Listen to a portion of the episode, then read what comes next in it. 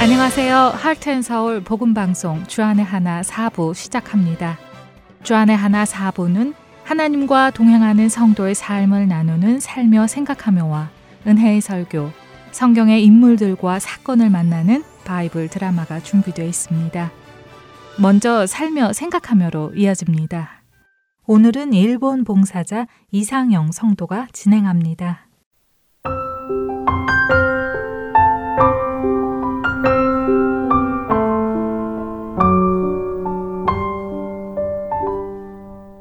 2022년 새해가 밝았다며 사람들과 새해 인사를 나누었던 게 정말 엊그저께 같은데 벌써 2023년이 시작되었습니다.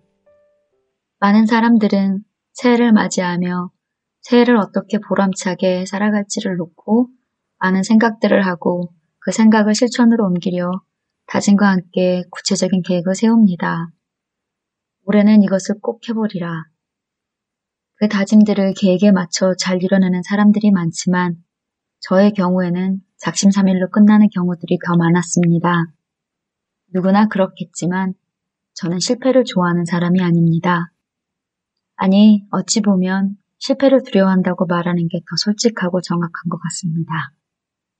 항상 긍정적이고 적극적인 모습 때문에 다른 사람들은 제가 실패를 두려워한다고 말하면 잘 믿지 않겠지만 저는 어려서부터 실패를 두려워해서 만일 어떤 일이 실패로 돌아갈 것 같으면 아예 도전도 하지 않는 사람이었습니다.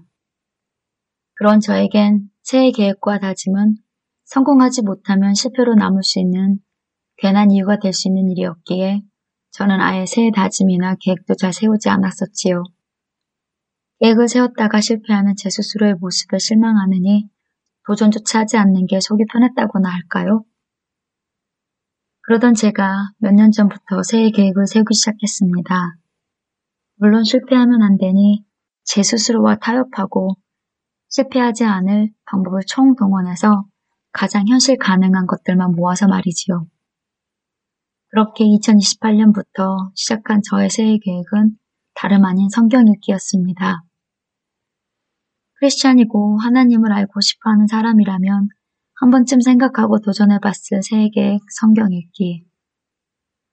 주님을 제대로 만난 지 3년이 넘었지만 성경을 한 번도 통독하지 못했던 저에게 성경 읽기는 오랜 시간 미뤄뒀던 꼭 해야 하지만 하지 않았던 밀린 숙제와 같은 것이었습니다.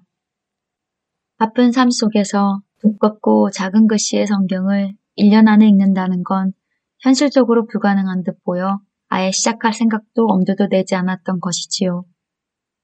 성경 읽기의 중요성과 필요성은 사람들에게 익히 들어서 잘 알고 있었고, 제겐 하나님을 더 알고 싶은 갈망도 있었지만, 성경 읽기는 제겐 쉽게 실천으로 옮길 수 없는 부담스러운 계획이었습니다.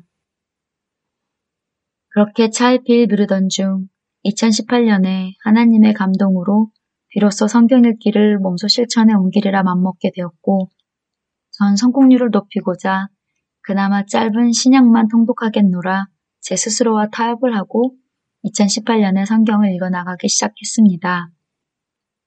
총 27권 260장으로 이루어진 신약을 365일이란 기간 동안 읽는 것이 그다지 어렵게 느껴지지 않았기에 시작할 수 있었습니다. 배운 대로 성경 읽기 전 하나님께 지혜를 달라고 기도를 하고 읽었던 신약 성경은 생각에로 너무 재미가 있었습니다.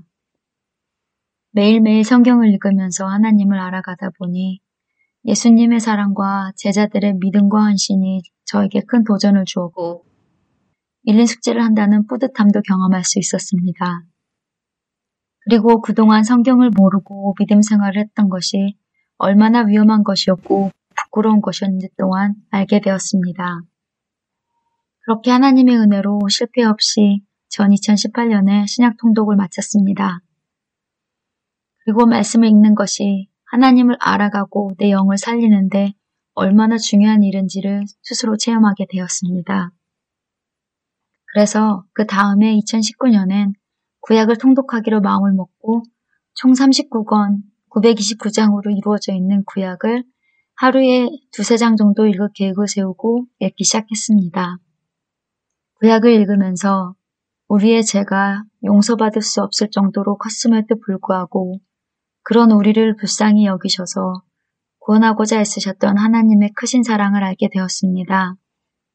그리고 감사하게도 1년 안의 계획대로 구약 전체를 읽을 수 있었습니다.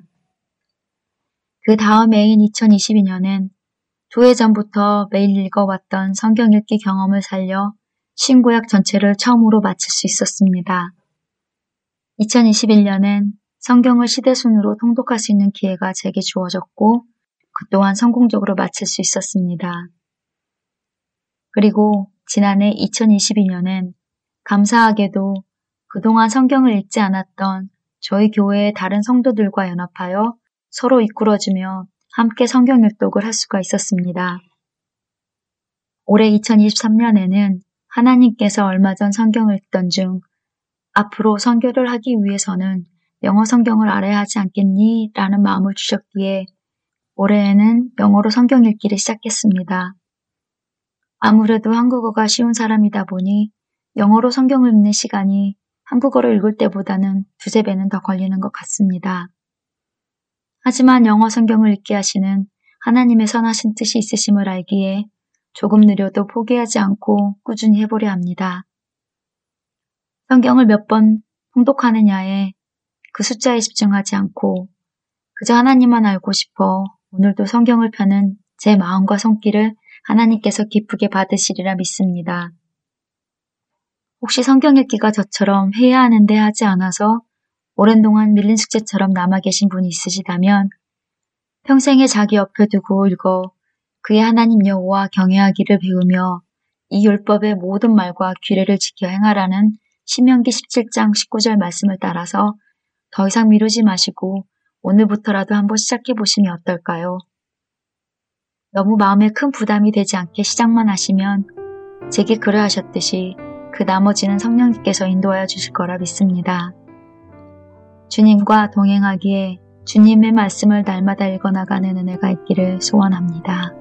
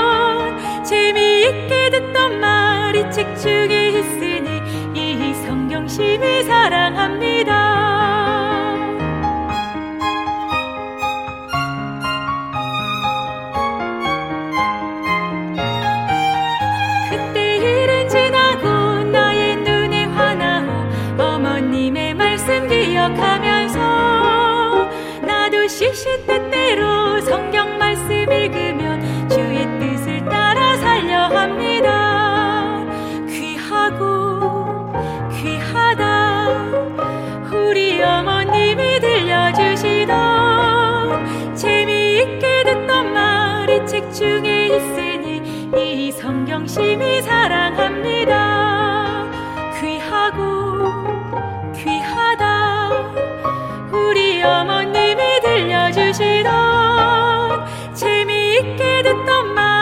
자식 중에 있으니 이 성경 심히 사랑합니다. 이 성경 심히 사랑합니다. 이 성경 심히 사랑합니다.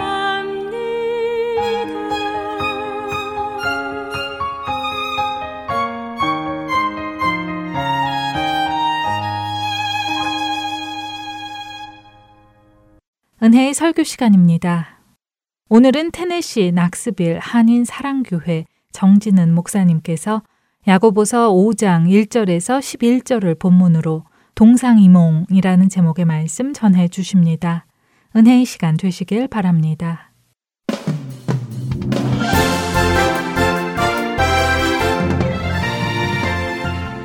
아, 동상이몽이라는 사자성어를 우리는 너무나 잘 알고 있습니다. 아, 그 뜻은 같은 침대에 눕지만 서로 다른 꿈을 꾼다라는 뜻입니다. 예를 들어 이런 거죠. 한 침대에 누운 부부가 남편들은 아내들이 자기를 잘 대접해 주기를 꿈꿉니다. 아침에 눈을 뜨면 여보 일어나셨어요? 여보 식사하세요. 김이 모락모락 피어오르는 밥과 사랑스러운 사슴 같은 토끼 같은 아이들이 아버님 안녕히 주무셨습니까? 예, 현실은 전쟁이지만 그런 꿈을 꾸죠. 우리 아내들은 다른 꿈을 반대의 꿈을 꿉니다. 자고 있으면 어디선가 향기가 나는 모닝 커피 향이 흘러나오면서 사랑하는 아내에게 입을 맞추며 자기야 일어나 내가 모닝 커피랑 밥 다 해놨어. 네. 우리는 서로 서로 다른 꿈을 꿉니다. 같은 침대에 있지만 서로 바라보는 것이 소망하는 것이 달라요. 그래서 그래서 동상이몽이라는 이 뜻 안에는 그렇기 때문에 서로의 conflict과 서로의 힘든 인생이 있다라는 게 내재되어 있고 더 나아가서 그렇게 한 침대에 누워서 다른 곳을 바라보지 말고 이제는 좀 한 곳을 바라보라라는 뜻도 그 안에 내포되어 있습니다. 만약에 여러분 생각해 보세요. 한 침대, 한 공간에 한 가정으로 한 뜻으로 모였는데 서로 다른 것을 바라보며 산다면 여러분 그것이 얼마나 사실은 불행한 삶입니까? 사실 그것만큼 불행한 삶은 없어요. 오늘 제가 말씀을 준비하면서 이 동상이몽이 생각났던 이유는 바로 1절 때문인데 1절을 한번 봐보세요. 누구에게 선포하고 있죠? 누구에게? 들으라? 누구에게? 부한자들. 근데 이 부자는 그냥 부자가 아니에요. 지난 사장 말씀서부터 쭉 오는 말씀인데 지난 사장 말씀을 잘 생각해 보세요. 이 부자들이 자신의 계획을 가지고 뜻을 가지고 내가 이렇게 이렇게 해서 사업해서 돈을 많이 벌 거야 라는 계획을 가지고 있었다 그랬어요. 그 계획을 가지고 예배를 나오고 예수님을 믿고 교회에 나와서 하나님을 찬양은 하지만 자신의 삶 속에선 자신이 주인이 된 삶의 모습. 그 부자들을 의미해요. 그래서 지난 말씀 우리 마지막 절에 보면 17절에 이렇게 말씀합니다. 그들은 이미 예수님을 믿어요. 교회에 나왔어요. 예수님을 믿는 공동체 안에 있는 부자예요. 근데 자기 뜻으로 살아가요. 그리고 자기 뜻대로만 살아가요. 그래서 하나님에 대한 말씀도 알고 다 알아서 선을 행할 줄 아는데 그걸 어떻게 살아가야 되는지 아는데 그러지 않고 자기 뜻대로 살아갔던 그것을 죄라고 지적하고 오늘 말씀 속에서 5장서부터 그들이 지었던 죄, 그 부자들이 자기의 사업과 돈을 벌리기 위해서 지었던 죄가 무엇인지를 오늘 본문에서 얘기하는 건데 그게 4절 말씀이에요. 오늘 본 그들이 범한 죄를 한번 보시죠. 우리 4절 말씀 함께 읽겠습니다. 시작. 보라 너희 밭에서 추수한 품꾼에게 주지 아니한 싹이 소리 지르며 그 추수한 자의 우는 소리가 망군의 주의 귀에 들렸느니라. 아멘. 여러분 무슨 죄를 저질렀죠? 이 무슨 죄를 저질렀어요? 자기 밭에서 일꾼을 부리고 월급을 줬어요, 안 줬어요? 아, 월급 안 줬어요. 노동 착취를 한 거예요. 일은 엄청나게 부려먹고 어떤 월삭, 뭐 월급, 뭐 이런 거 하나도 주지 않는 그런 노동 착취를 해서 그들이 몸서리 치고 있는 그들의 그 아픔과 슬픔을 하나님께서 들었다라는 말씀이죠.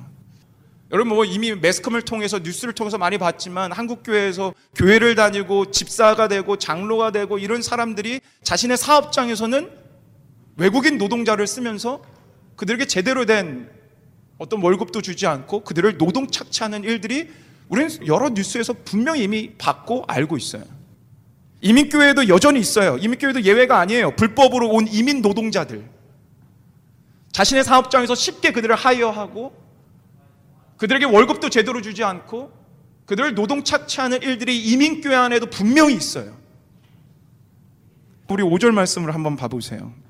5절 말씀에 그들이 그렇게 노동 착취를 한 것뿐만 아니라 어떻게 그들의 삶을 살아가는지 한번 봐보십시오. 자, 우리 함께 읽겠습니다. 시작. 너희가 땅에서 사치하고 방종하여 살육의 날에 너희의 마음을 살찌게 하였도다. 이들이 그렇게 번 돈으로 어떻게 살아갑니까? 사치하고 방종합니다. 즉 이들은 그렇게 악독같이 악착같이 돈을 벌어서 결국 누구 배만 채우고 있는 거예요.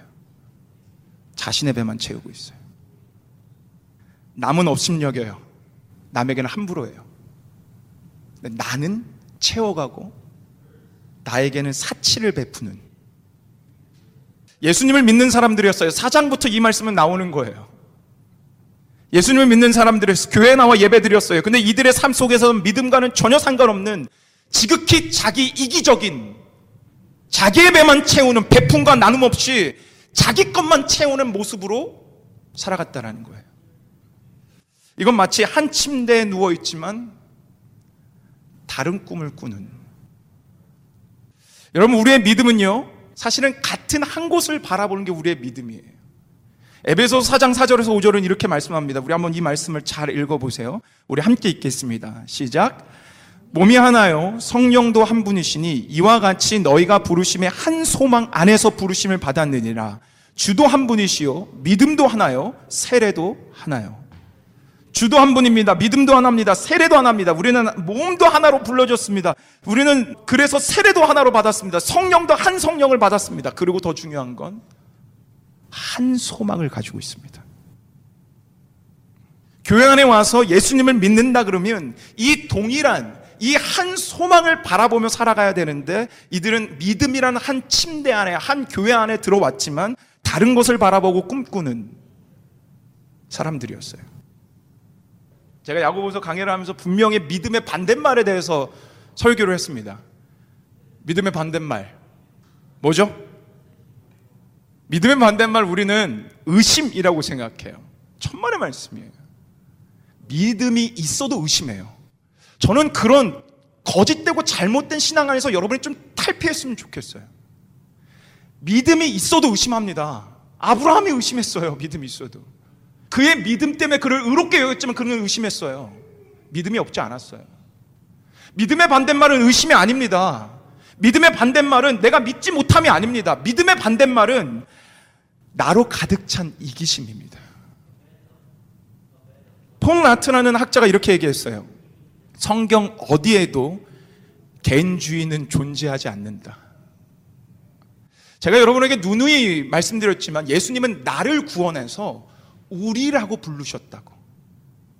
구원한 건 난데 하나님이 우리를 부를 때는 우리라고. 그래서 우리를 그리스도의 한 몸이라고 부르신다고. 우리가 잘 아는 조정민 목사님이 그렇게 설교한 적이 있어요. 하나님을 믿는데 이기주의와 개인주의는 없다. 동그란 네모가 없듯 있을 수 없다. 만약 그렇다면 그것은 믿음이 없는 것이다. 믿음 안에는 개인주의와 이기주의가 없다. 만약 그렇다면 믿음이 없는 것이다. 왠지 아세요? 우리 믿음의 주이신 예수 그리스도는 절대로 그렇게 살아가지 않으셨기 때문에 그래요. 우리가 믿는 예수 그리스도는 이 땅에 오신 이유조차가 바로 우리를 위해서고요. 이 땅에 오셔서 수많은 고난과 핍박과 박해와 그 십자가를 지신 이유가 그 골고다를 올라가셨던 이유가 우리를 위해서고요. 부활하신 이유도 우리를 위해서고요. 부활하셔서 볼지어다 세상 끝날까지 내가 너희와 함께하리라고 말씀하신 그 하나님의 약속을 하신 것도 우리를 위해서예요. 우리를 위해서 오신 그 믿음의 주이신 예수 그리스도가 그러시다면 우리가 그분을 믿는다면 우리는 동일한 그 한 소망과 꿈을 꾸고 있어야 된다는 거예요. 그래서 요한일서 3장 16절은 우리에게 이렇게 말씀합니다. 우리 한번 이 말씀 같이 한번 읽어보겠습니다. 함께 읽겠습니다. 시작. 그가 우리를 위하여 목숨을 버리셨으니 우리가 이로써 사랑을 알고 우리도 형제들을 위하여 목숨을 버리는 것이 마땅하니라. 아멘이십니까? 그가 누구를 위하여 목숨을 버리셨대요? 누구를 위하여? 우리를 위하여. 하나님은 안식일에도 일하십니다. 안식일에도. 우리는 쉬지만 우리를 위해서 일하십니다. 재미난 건 요한일서 3장 16절 이 말씀 속에서 이 말씀을 한 이유가 여기서도 돈 때문이에요. 교회에 있는 부자들이 자기의 배만 채워가고 남을 돌볼 줄 모르니까 이 예수 그리스도의 예를 가지고 와서 그들에게 지금 건멸하고 있는 거예요. 오늘 부자에 대한 이야기를 나눴으니까 우리 돈에 대한 이야기를 좀 잠깐 나눴으면 좋겠어요. 제가 누누이 말씀드렸지만 성경은 부자가 잘못됐고 죄다 저주라고 얘기하지 않습니다. 부자를 정죄하거나 죄인이라고 절대로 단정 짓지 않습니다. 심지어 성경은요, 돈을 많이 벌어서 소위 부자가 된 것을 하나님의 축복이라고까지 말씀하십니다. 근데 여러분 오해하지 마세요. 기복주의를 말하는 게 아니에요. 돈을 많이 번 것이 하나님의 축복이다라는 게 아니라 돈을 많이 벌 수 있는 능력을 가지고 그가 열심히 일해서 돈을 벌었다면 그것 역시 하나님의 은혜이다라고 말씀하는 거지. 하나님의 모든 주권 속에서 그게 이루어지기 때문에 그게 하나님의 은혜이다라고 얘기하는 거지. 돈을 많이 버는 것만이 하나님의 축복이라고 얘기하는 게 아니에요. 성경은 돈이 잘못됐다라고 얘기하지 않아요. 아까 우리 데이비스님께서 기도하셨지만 돈을 사랑하는 것이 죄라고 얘기하는 거죠. 그렇다면 우린 돈에 대한 성경적 가치관을 제대로 세워야 되는 게 필요한데 우리가 너무나 잘 알고 있는 우리 잔 웨슬리라고 하는 종교개혁계의 한 설교가는요, 이 돈에 대한 가치관을 설교하면서 세 가지 중요한 가치관을 얘기했는데, 저는 우리에게 좀 들을 얘기다라고 생각해서 좀 나눠봅니다. 첫 번째, 돈에 대한 성경적 가치관 첫 번째는요, 할 수 있는 대로 많이 뭐 하래요? 벌어라. Earn all you can. 전 정말 맞는 말씀이라고 생각해요. 저는 여러분에게 눈에 말씀드렸지만 할 수 있다면 돈 많이 벌어요. 그건 죄가 아니에요. 근데 단 전제 조건은 그게 정당한 방법으로 내가 수고하고 땀을 흘리는 것이냐 아니냐라는 거예요. 도박과 투기 이건 죄예요. 도박과 투기 이런 거 말고 내가 피땀 흘려 내가 수고해서 정말로 돈을 많이 벌 수 있다면 돈을 최대한 많이 버는 거 그거는 절대로 비성경적인 이야기가 아니고 그건 성경적인 얘기예요. 전 여러분이 정말 축복합니다. 저 여러분이 정말 정상적인 수고를 통해서 할 수 있는 한 돈을 많이 버셨으면 좋겠어요. 할렐루야! 두 번째 가치관이에요. 두 번째 가치관은 할 수 있는 대로 많이 뭐 하래요? 저축하라. Save all you can. 오늘 5절에서 아까 봤지만 부자들은 그 돈을 벌어서 사치와 쾌락에 돈을 썼어요. 사치와 쾌락에. 흥청망청. 놀기 위해 쾌락과 정욕과 자신의 욕심을 위해 사용했어요. 성경은 그와 반대로 돈을 저축하는 일은 정말로 좋은 일이다. 라고 분명하게 우리에게 말씀하고 있어요. 전 여러분들이 돈을 많이 벌었으면 좋겠고요. 할 수 있는 한 여러분들이 잘 저축하는 사람이 됐으면 좋겠어요. 근데 가장 중요한 건 세 번째예요. 자, 세 번째. 할 수 있는 대로 많이 모아라. 자, 이런 거는 목소리가 줄어들죠? 할 수 있는 대로 많이 모아라. 주어라. 예. Give all you can. 사실 이것이 성경적인 돈의 결론적 가치관이에요. 앞에 원, 투의 가치관은 3번을 위해 존재하는 거예요. 여러분 오해하지 마세요. 여러분이 돈을 벌고 여러분들을 위해 쓰는 것을 길티하지 마세요. 내가 하나님의 사람으로서 이 땅을 살아가면서 내가 누릴 수 있는 건 당연히 누려야 돼요. 여행 가세요. 맛있는 거 사 먹으세요. 그런 것조차 어떤 사람들은 길티하는 사람들이 있어요. 그것 절대로 성경적이지 않아요. 누리세요. 단 여러분이 반드시 자문해야 되는 건 나는 돈 벌고 저축하고 내가 누리긴 하지만 나의 마인드 가운데, 나의 faith, 나의 믿음 가운데 나누기 위한 목적이 있는가? 나는 돈을 나누기 위해서 벌고 있는가? 내 쾌락과 사치만을 위해서 벌고 있는가? 이거는 반드시 자문해 봐야 되는 성경적인 질문입니다. 제가 예전에 좋아했던 목사님이 이런 말씀을 많이 하셨어요. 한국말에 보면 배워서 남주냐 아시죠? 배워서 남주냐 이 얘기가 무슨 얘기예요? 우리 어르신들이 맨날 그러잖아요. 야 배워서 남주냐? 한국에서는 그렇게 많이 들었어요. 배워서 남주냐? 이게 뭔 말이에요? 너 잘 되라고 공부하라는 거지. 너 잘 먹고 잘 살아. 네가 공부해서 성공하라고 너 보고 공부하라는 거지. 누굴 위해서 공부하라는 거야? 너 열심히 공부해서 너를 위해서 잘 살면 돼. 이게 어르신들의 얘기였어요. 그 목사님이 한 글자를 바꿔서 이렇게 얘기하셨어요. 배워서 남주자. 배워서 남주자. 저는 이 말씀을 들으면서 정말로 이게 정말 기독교인의 믿는 자의 마인드이지 않을까. 배워서 남주자. 한국의 한 교회에서요, 한 셈 치고 헌금을 거둔 적이 있어요. 여러분, 이게 무슨 헌금인지 아십니까? 한 셈 치고 헌금. 저는 그 얘기를 들을 때, 와, 이거 너무 insightful하고 이거 너무 great idea다. 이건 진짜 wonderful idea다. 라고 생각을 들었는데, 한샘 치고예요. 무슨 얘기인지 아세요? 한샘 치고? 누군가를 돕는데, 누군가를 돕는 구제헌금을 하는데, 이 구제헌금을 어떻게 하자고 그 목사님이 선포했냐면, 오늘 내가 커피 한 잔 마시고 싶은데, 커피 한 잔 마셨다 치고, 그 돈을 세이브해서 헌금하자라는 거예요. 너무 멋지지 않습니까? 오늘 내가 밥 나가서 밥해서 저 맛있는 걸 사 먹고 싶은데 그거 했다고 치고 그거 모아서 헌금하자. 단돈 커피값 그 뭐 3, 4불, 5불 많아봐야 그 뭐 얼마나 되겠습니까? 근데 저는 그 5불이 5천 불보다 5만 불보다 더 하나님 앞에 보시기에 귀하고 값진 헌금이지 않을까 생각이 들어요. 한샘 치고 헌금. 제가 조금 전 서두에서도 말씀드렸지만 오늘 말씀을 문자 그대로 적용하기에는 갭이 커요. 우리는 그런 악독 사장이 없어서. 그런데 그들의 마인드, 믿음 안에 들어왔지만 다른 꿈을 꾸고 있었던 이기심이라는 꿈을 꾸고 있었고 이기심이라는 소망을 하며 그들의 삶을 그렇게 살아갔던 그 모습은 우리 모두에게 도사리고 있다라고 생각해요. 제가 팬데믹이 끝나갈 무렵 뉴노멀이라는 시리즈로 설교를 나눈 적이 있어요. 앞으로 우리가 살아가는 시대는 가장 큰 화두는 개인주의, 이기주의가 될 것이다. 이건 제가 하는 얘기가 아니고요. 모든 사회학자가 얘기하는 거예요.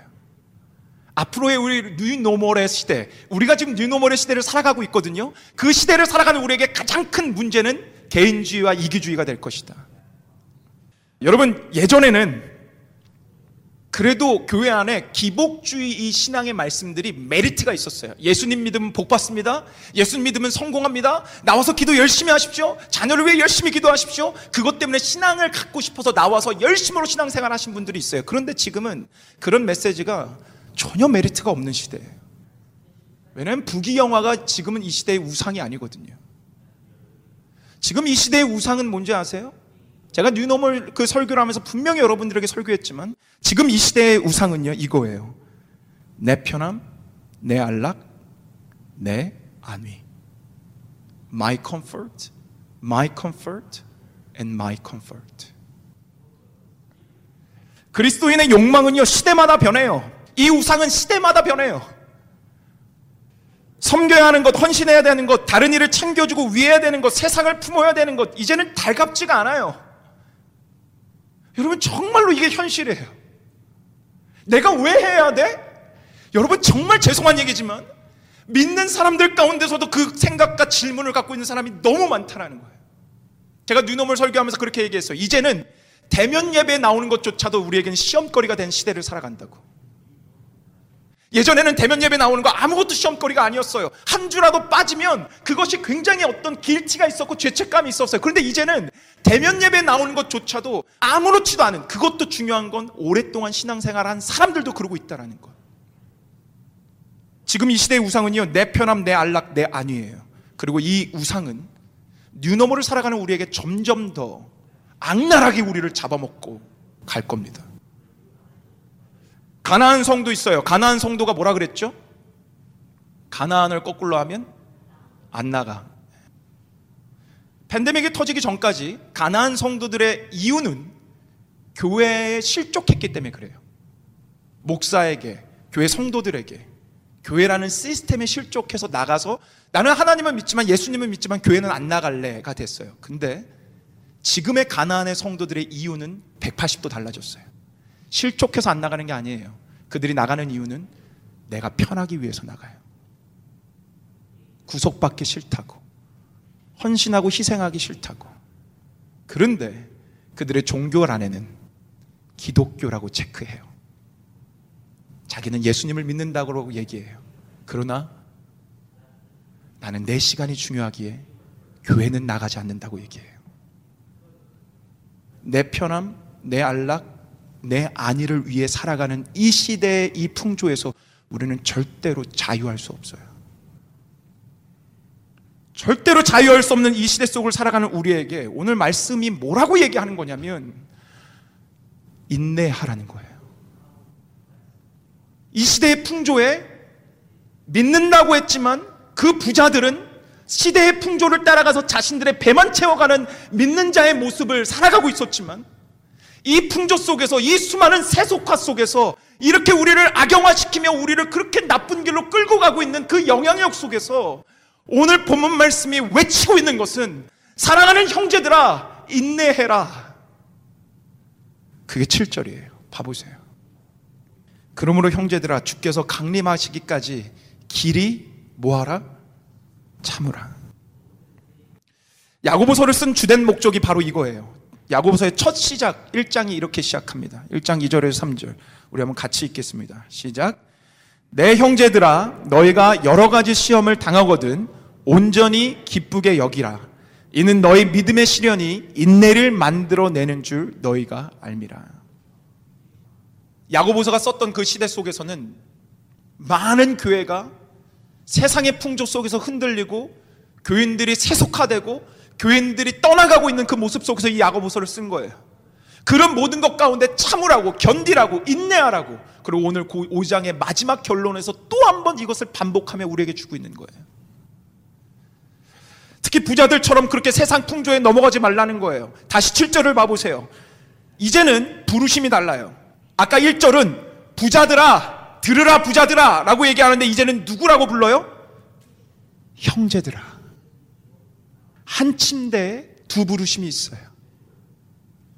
한 믿음 안에 있는 한 사람에게는 부자라고 부르지만 한 무리들에게는 형제들아 라고 부르고 있어요. 형제들아 부르면서 형제들아 우리는 주님 안에 한 믿음을 가지고 있고 한 성령을 가지고 있고 한 세례를 가지고 있고 우리는 동상이몽하는 저 부자들이 아니라 한 믿음 안에 있는 형제자매기에 우리 같은 한 소망의 꿈을 꾸자. 형제들아. 저는 이 부르심이 오늘 우리를 향한 이 자리에 나온 또 온라인으로 예배를 통하는 우리 모든 형제자매를 향한 부르심이라고 믿습니다. 저는 이 부르심을 통해서 오늘 여러분과 저에게 하나님이 격려하신다고 믿습니다. 우리를 부자들이라고 부르는 게 아니라 우리를 형제자매라고 주 안에 있는 형제자매라고 부르면서 저는 동상이몽이 아니라 동상일몽 그 한 소망 그 예수 그리스도의 그 소망 그 소망을 바라보자고 저는 격려하고 있다고 믿습니다. 예수님을 믿고 교회 안에 들어와서 믿는다고 고백하지만 다른 소망을 꿈꾸고 있다면 그것만큼 불행한 게 어디 있습니까? 나와서 하나님을 찬양하고 믿는다고 고백하지만 다른 소망과 꿈을 꾸고 있다면 그것만큼 불행한 신앙인이 어디 있습니까? 주님 안에 한 형제자매 여러분, 우리 믿음의 주이신 예수님을 본받아 그분처럼 십자가의 삶을 살아가는 그 꿈과 그 소망, 하나님과 동상일몽하는 그 그리스도인이 되기를 소망합니다. 이기적 세상의 풍조 속에서 내 편함과 내 안락과 내 안위만을 찾는 그 풍조 속에서 어떻게 하면 나에게 주신 이 은혜를 나눌 수 있을까? 어떻게 하면 이 하나님의 사랑과 마음을 나눌 수 있을까를 꿈꾸고 소망하는 그 그리스도인. 절대로 쉽지 않죠. 왜냐면 다들 내 배를 채워가기 위해 살아가는 이 세상이니까 그렇게 살아가는 건 바보 같죠. 그래서 사절을 다시 한번 봐보세요. 그래서 사절에서 하나님이 뭐라고 하시냐면 내가 안다 라고 그래요. 내가 안다.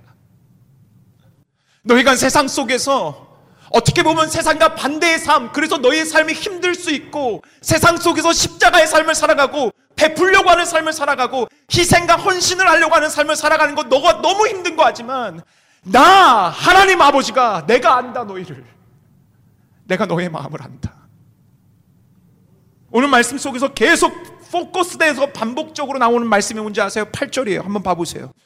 이 8절 말씀 우리 한번 같이 읽어보겠습니다. 우리 함께 읽겠습니다. 시작.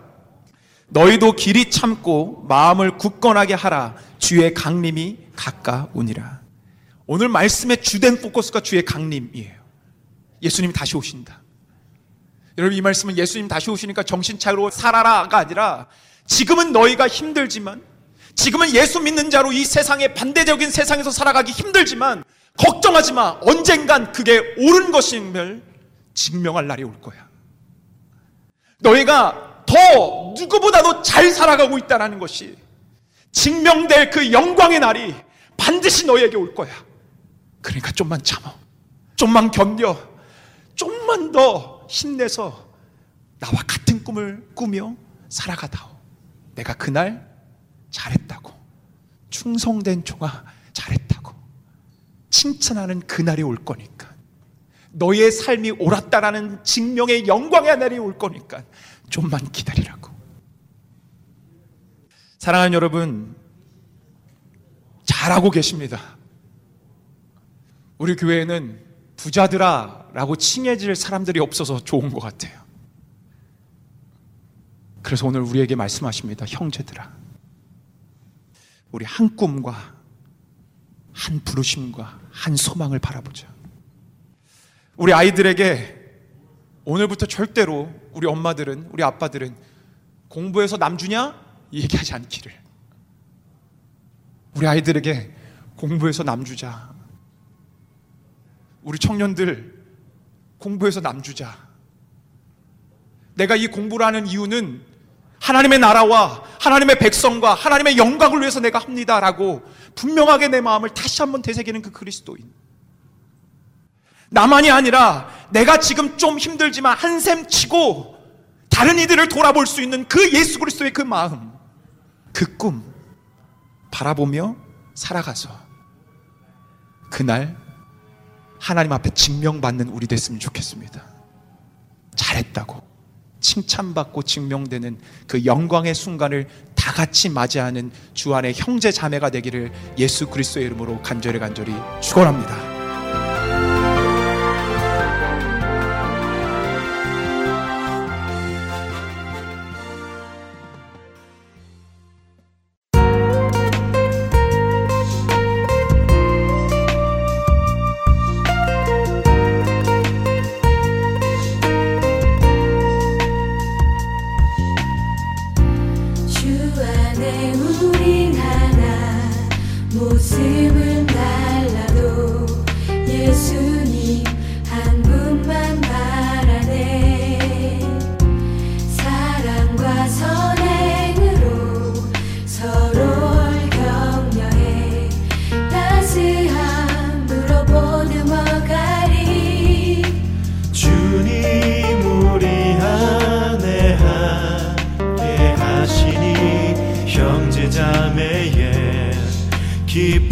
너를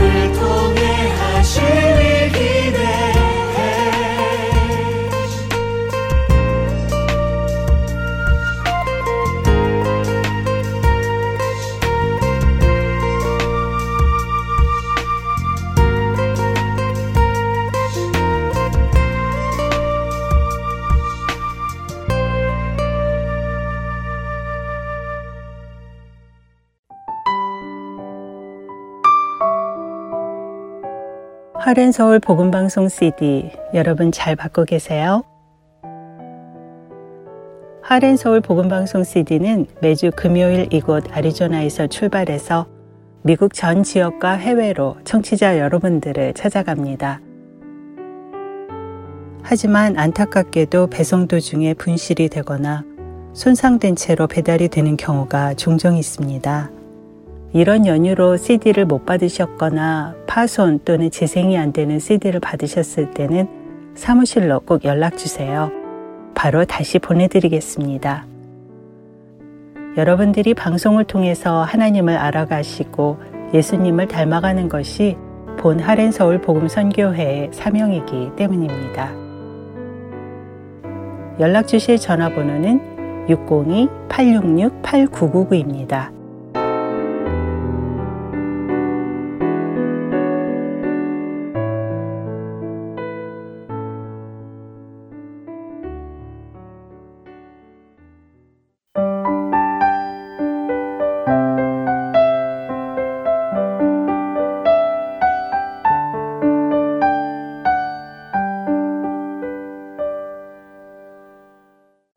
성경 속의 인물들과 사건을 만나는 바이블 드라마로 이어집니다.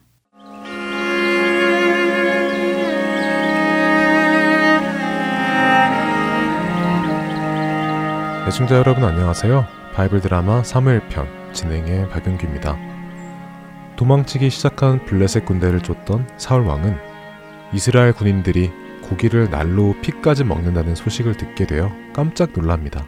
사울 왕은 급히 이스라엘 군인들에게 고기를 날로 먹는 것을 중지하라고 시킨 후에 재단을 쌓고는 하나님께 블레셋 군대를 계속해서 쫓아갈지 말지를 묻습니다.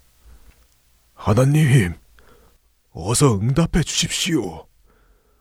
블레셋 군대가 도망가고 있습니다. 저희가 계속 쫓아갈까요? 말까요? 저들을 저희 손에 넘겨 주시겠습니까? 음, 하나님께서 응답을 해주시지 않는구나. 왜 그러실까? 아무래도 내가 아무도 음식을 먹지 말라고 했는데 이 백성들이 고기를 빚재 먹어서 이렇게 된 것이군. 어떤 놈이 제일 먼저 먹었는지 내 알아내서 약속한 대로 저주를 내려야겠다. 이것 보시오, 지휘관들. 모두 모이시오. 네, 서왕님. 무슨 일이십니까? 하나님께서 응답하지 않으시는 것을 보니 내가 오늘 아침에 어느 누구도 블레셋을 무찌를 때까지 아무것도 먹지 말라고 한 명령을 어기고 군인들이 음식을 먹었기 때문인 것 같소. 내가 분명 음식을 먹는 사람은 저주를 내리겠다고 했는데 날고기와 피까지 먹었으니 하나님께서 말씀하실 리가 없소. 자, 어서 어느 누가 가장 먼저 내 명령을 어기고 음식을 먹었는지 하나님께 여쭈어 봅시다. 어느 누구든지 제일 먼저 음식을 먹은 그 사람이 나오면 내가 반드시 죽이겠소. 설령 그게 내 아들 요나단이라고 해도 내가 용서하지 않고 반드시 죽일 것이니 그리하시오. 사울의 무시무시한 선언에 백성들은 아무런 말도 하지 못하고 침묵하기만 했습니다. 드디어 사울이 하나님께 여쭈었습니다. 하나님, 누가 음식을 가장 먼저 먹었습니까? 어서 보여주십시오. 사울의 물음에 하나님께서 사울과 요나단 쪽에 있는 돌에 빛이 나게 하셨습니다.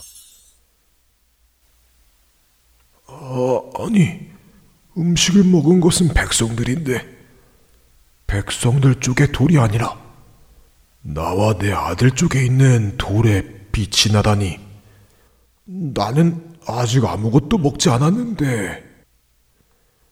사울은 다시 자신과 요나단 사이에 돌을 두고 누가 음식을 먹었는지 하나님께 물었습니다. 그러자 이번에는 요나단 쪽에 있는 돌에 빛이 났지요. 아니, 요, 요나나단. 너 이 녀석 도대체 무슨 일을 한 게냐? 무엇을 먹은 게냐? 어서 말을 좀 해보거라. 아버지, 저는 단지 블레셋 군인들을 쫓다가 숲속에 들어가게 되었는데 그곳에 꿀이 있어서 저희 지팡이 끝으로 꿀을 찍어 맛을 본 것이 다입니다. 저는 아버지께서 아무도 먹지 말라고 하신 명령도 듣지 못했고요. 그런데 제가 죽어야 한다고요? 그건 말도 안 됩니다. 말도 안 되기는 이 녀석아. 내가 이미 하나님께 그렇게 하겠다고 약속을 했는데 어떻게 약속을 어기겠느냐? 또 내가 백성들 앞에서도 비록 내가 죄를 지었어도 반드시 죽이겠다고 약속을 했는데 왕인 내가 약속을 지키지 않는다면 누가 내 말을 듣겠느냐? 할 수 없다. 내가 너를 죽여야만 하겠다. 사사시대 당시 이스라엘 백성들이 하나님에 대해 잘못 알고 있었던 것이 있습니다. 그것은 하나님 앞에서 한 말은 반드시 지켜야 한다는 것이었습니다. 그것이 좋은 말이든 나쁜 말이든 말입니다. 물론 하나님 앞에서 하는 약속은 모두 지켜야 하는 것이 맞습니다. 그러나 사람이 하나님의 뜻과 상관없이 누구를 죽이겠다고 하는 말을 해놓고 그 말을 지키겠다고 하는 것은 옳지 않은 일이었죠. 더 나아가 사울은 이미 하나님의 말씀에 불순종한 일이 있었습니다.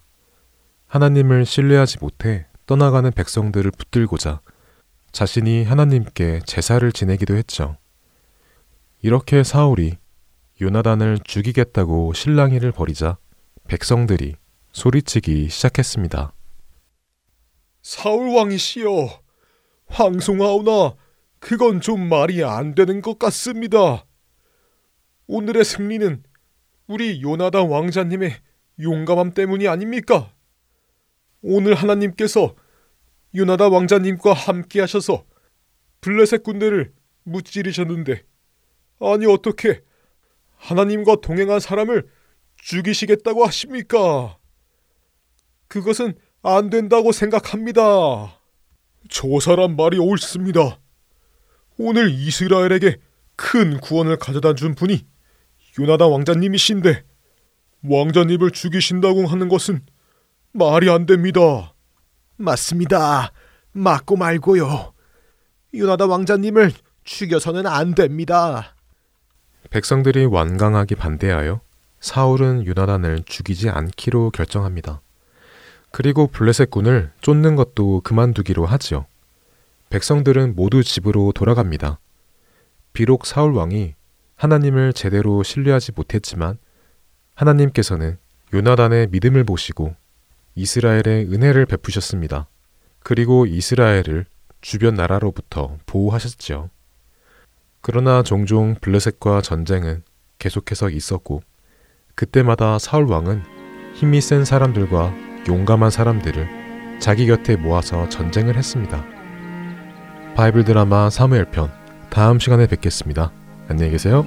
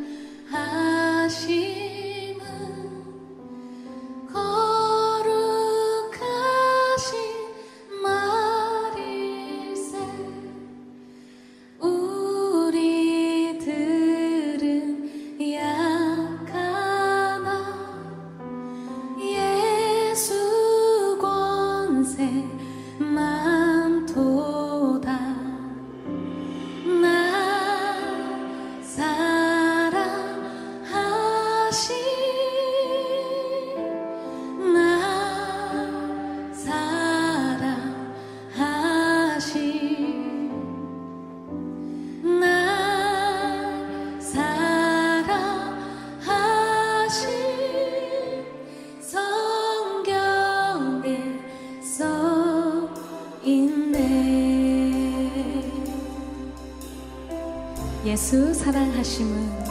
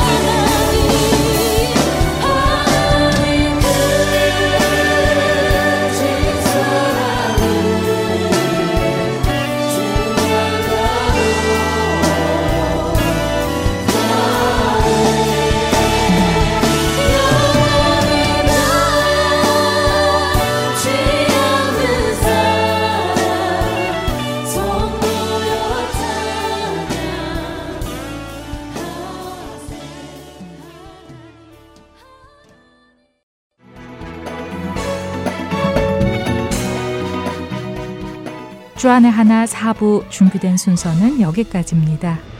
언제나 하나님의 임재 속에 거하시는 하루하루 되시길 소망합니다. 청취자 여러분 고맙습니다.